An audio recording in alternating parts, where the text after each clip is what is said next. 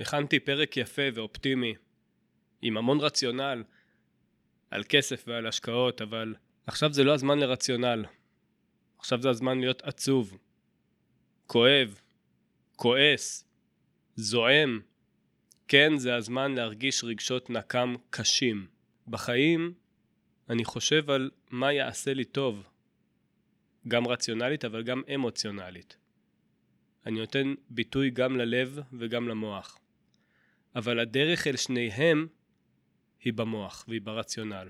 אחרי שהרגשות יבואו לידי ביטוי, אנחנו נחשוב איך אנחנו מתקדמים אל עבר עתיד טוב יותר, והרגשות יהיו סימני הדרך. 12 שעות לפני מתקפת הפתע על ישראל, העליתי לסטורי שלי ציטוט מתוך הסרט שמש נצחית בראש צלול. סרט מקסים שראיתי בפעם השנייה לפני כמה שבועות. התמה של הסרט הזה היא מי שאתם היום, האופי הייחודי שלכם, טביעת האצבע, פתית השלג שאתם היום, זו תולדה של כל מה שעברתם עד היום. כן, גם הכאב והרוע שעברתם.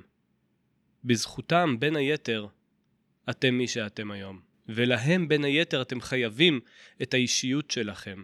אני לא אדבר היום על כסף ועל השקעות, כי אין מה לדבר על כך בזמן שהאנושות מראה לנו שוב את פניה המכוערות ביותר. כשטרקטורונים מעופפים משפילים את בעלי ה-F-35, כשקאטר קטן שעולה כמה שקלים באייס קורע גדר שעלתה שני מיליארד שקלים, מה זה כסף? כסף הוא חסר ערך. כסף תמיד מייצג משהו. אני אומר את זה הרבה בפודקאסט הזה, והנה אני אומר את זה שוב. הקרב שנפתח בחג מתן תורה הסתיים בניצחון מובהק לאויב.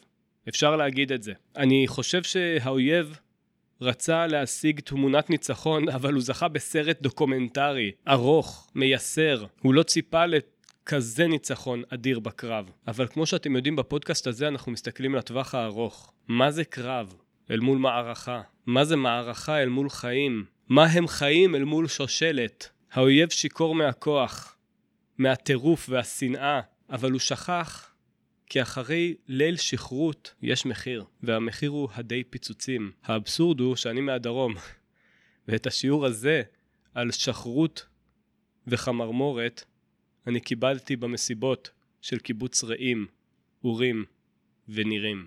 הפרק של היום לא ישודר היום. למעשה אני מקליט את הפרק הזה אחרי הזמן שבו הייתי צריך כבר להעלות אותו. השבת הזאת טלטלה אותי.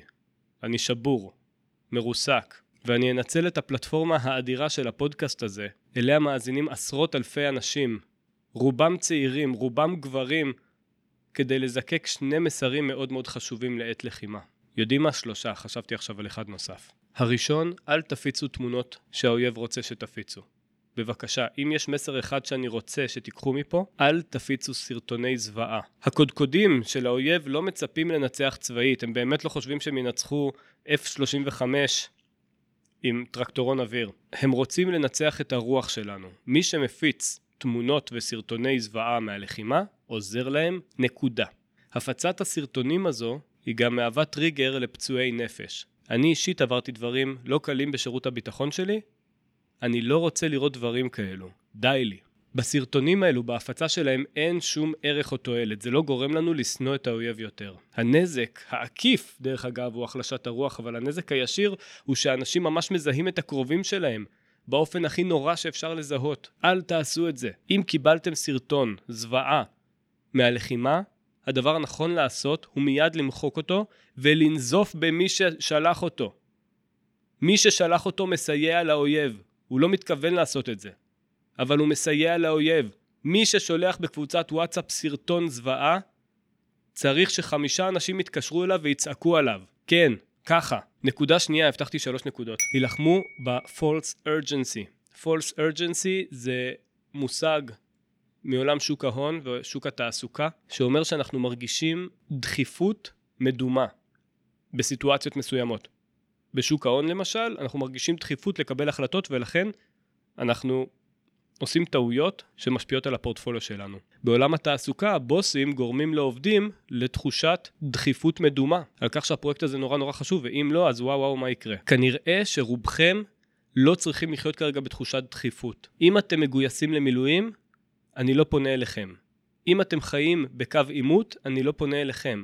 רוב האנשים שלא שייכים לשתי הקבוצות האלו, אינם צריכים באמת לצפות בחדשות ולקבל עדכונים על בסיס אה, שעתי או דקותי ואפילו לא יומי. תפתחו יוטיוב על ערוץ מרגיע, ערוץ של חיות או נופים ב-4K, אה, תשחקו עם הילדים שלכם, אין לכם מושג כמה נזק אתם חוסכים מעצמכם. שמרו על שגרת החיים שלכם. שמרו על שגרת החיים של הילדים שלכם. הילדים מטווחים על ידי הבעות הפנים שלכם. אם אתם דבוקים למסך והפנים שלכם מראות מקרה חירום, זה מה שהילדים מרגישים. אין להם שום דבר אחר בעולם חוץ מהבעת הפנים שלכם. אם אתם מכבים את הטלוויזיה ושמים סרט של פנדות ומתעדכנים פעם בשעה וכמובן בהתראות פיקוד העורף יש לזה אפליקציה ייעודית אז הכל בסדר. הילדים יחיו בעולם שבו אין כרגע את המלחמה. הם לא צריכים לדעת שיש כרגע מלחמה. אם אתם רוצים לראות סרט טוב בעניין הזה, תראו את החיים יפים. אם אתם כאלו, אל תגרמו לעצמכם להיות כאלו שלא יתמזל מזלם. זה, זה לא הגיוני. תישארו באווירה פסטורלית ותתעדכנו כמה שפחות. אני מבטיח לכם, אני מנסה להתעדכן כמה שפחות, ועדיין אני מתעדכן בכפייה יותר מפעם ביום. נקודה שלישית שאני רוצה לגעת בה זה תכנון לטווח ארוך. תחשבו לטווח הארוך. המלחמה תיגמר ואנחנו ננצח. תתכננו את היום שלאחר המלחמה. תמשיכו ליצור, לפתח, להשקיע, להשקיע זמן בעצמכם, באנשים שקרובים לכם. המחשבה האופטימית הזו היא זו שתגן עליכם מתער רוח התקופה. זו תקופה שפוצעת. אתם צריכים לשמור על עצמכם ועל הקרובים שלכם.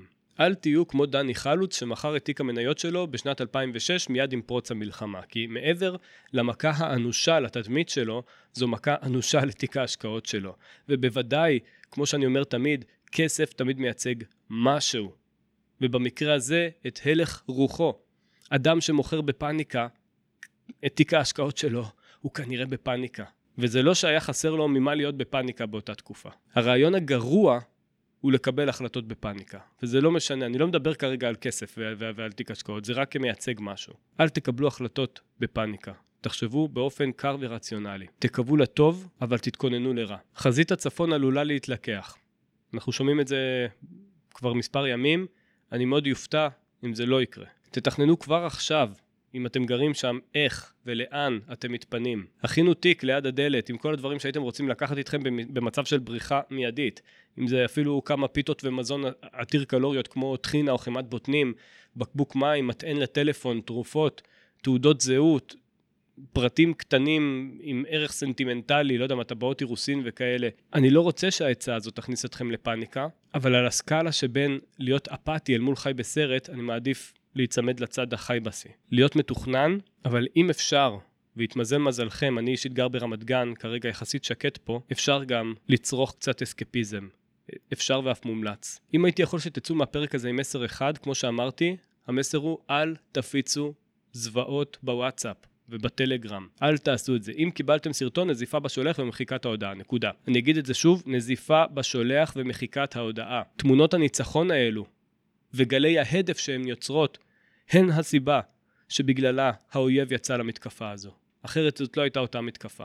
אני מקליט את הפרק הזה ביום ראשון בצהריים, כמה שעות אחרי שאתם רגילים לקבל אותו. באיחור בגלל שאני שבור ומדוכא. אבל יותר מאשר שאני שבור ומדוכא, אני בטוח שאחרי גלי האלימות האיומה הזו, ההרג הרב שעוד יבוא, ושנביא על אויבינו, אחרי הניצחון המוחץ, יחלו גרגירי האפר להתחבר שוב אחד לשני. הם יעלו מעלה-מעלה, כנגד כוח המשיכה, יצבעו מאפור לצבעים מרהיבים, ומוטת כנפיים עצומה תתפרס לה ממזרח למערב. עוף החול היהודי שייוולד מחדש, ישעט בשמיים כמו טייסינו המסורים, והצל שלו, הצל שלו יהיה אדיר. עוקבים ומאזינים רבים של הפודקאסט הזה גויסו למילואים או משרתים בסדיר, ובקרוב יצעדו אל עיר הרשע, עזה. הם ישיבו משם את החיים לביתם. כן, כנגד כל הסיכויים. אני מתעקש להאמין, הם יחיו, יחיו, ועוד יביאו חיים חדשים משל עצמם לארץ הזו, לעולם הזה. וההיסטוריה שתיכתב, במוקדם או במאוחר, לא תשכח כל אחד מהם. עושה שלום במרומיו, הוא יעשה שלום עלינו, על חיילינו הגיבורים, על החטופים הקדושים ועל כל ישראל. וניפגש בפרק הבא של השקעות לעצלנים.